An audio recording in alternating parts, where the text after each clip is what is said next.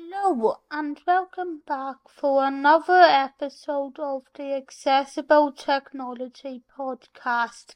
My name is Phoebs and I have been paralysed from the neck down for nearly 22 years, which means I actually can't breathe without the help of a ventilator and tracheostomy tube or move anything other than my head but he also has a big interest in technology despite all of this.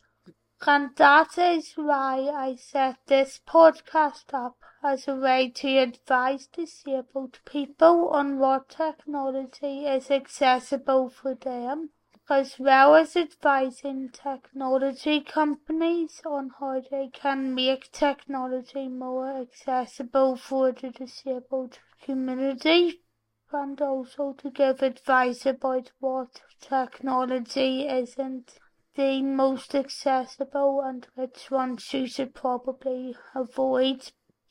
This podcast is available to listen to on Apple Podcasts, Amazon Music and Audible, Google Podcasts, except that is only until April, and Spotify.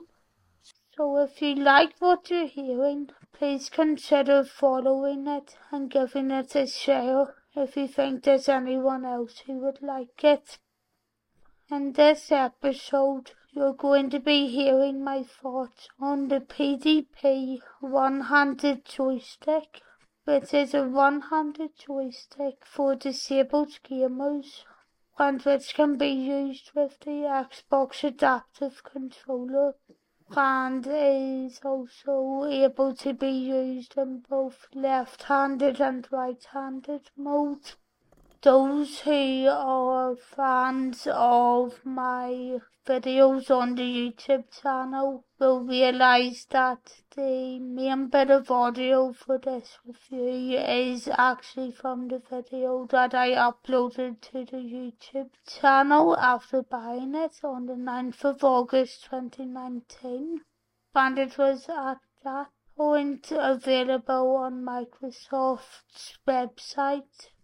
However, after looking it up again before putting this script together, it does seem to be out of stock everywhere, with no other ones being available anywhere. But you should be able to get second-hand editions from charity shops that cater towards disabled gamers.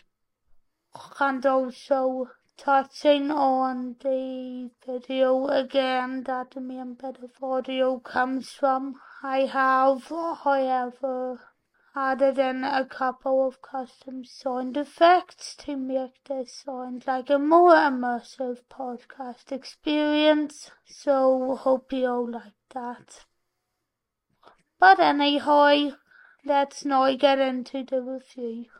The PDP one-handed joystick is a joystick developed by Performance Design Products, also known as PDP, and can be used with the Xbox Adaptive Controller.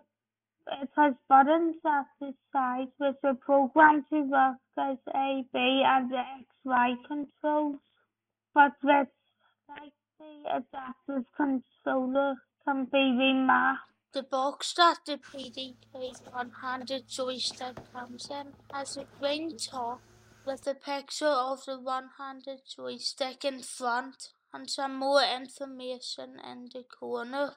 On the side, it tells you a bit more about it and like other products, there's the same information in other languages on the back. A picture of the joystick itself is included on another side as well. Inside, you'll see the joystick itself hidden in bubble wrap with the lead and USB already attached. You also get warranty, but nothing else. So what do I think about the PDP one-handed joystick overall? The PDP one-handed joystick is better designed than other joysticks I've and although I don't use the buttons, I find them easy enough to press. The joystick is easy to move, but where I find it falls short is when it moves every time I try to move it. Therefore, I would love if companies were able to start developing cases for these type of joysticks so they are accessible for people who can't use their hands.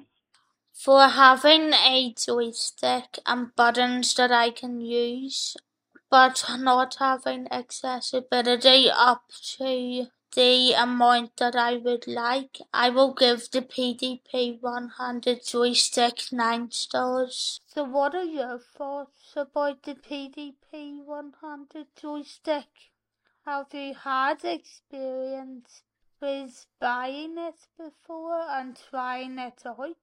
Kind of depending on what level your disability is. Did you have a good or bad experience using it? Personally, while I did buy it and to try, I found it difficult to use the buttons, but I have heard other disabled people saying how they find it really, really accessible.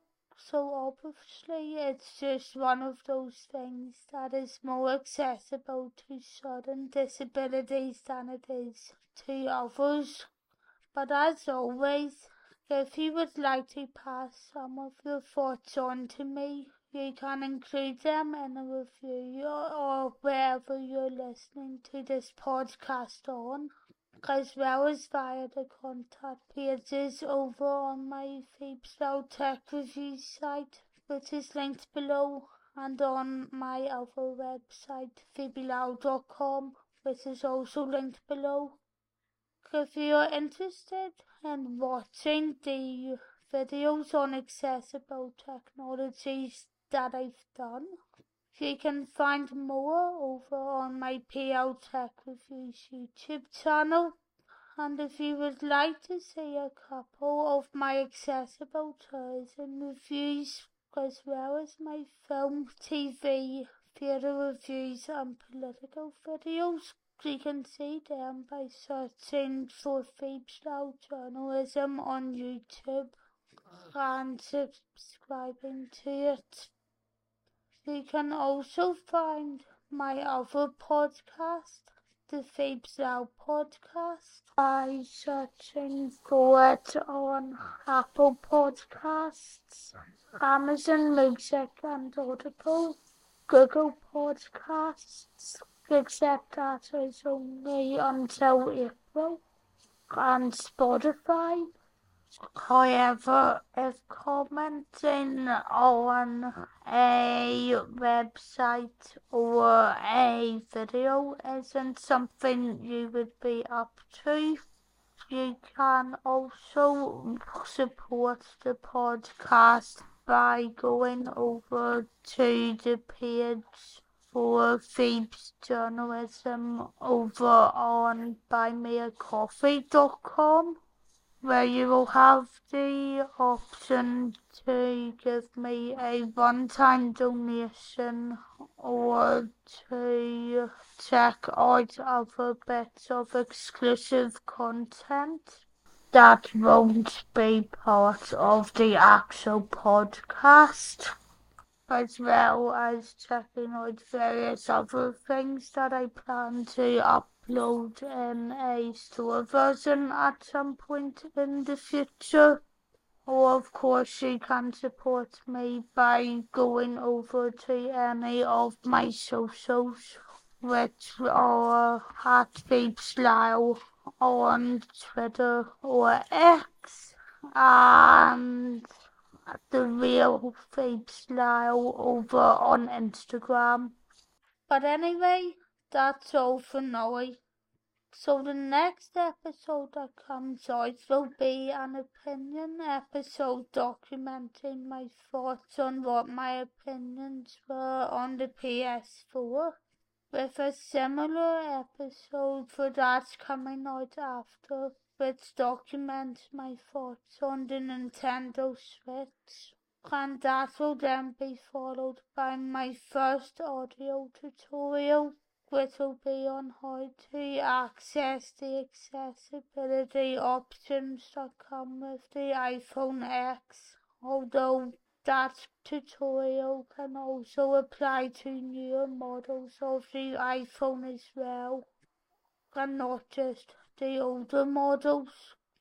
But thanks for listening to the complete podcast episode that you've just listened to the whole way through. If you've made it to the end, and please follow it if you like what I'm doing.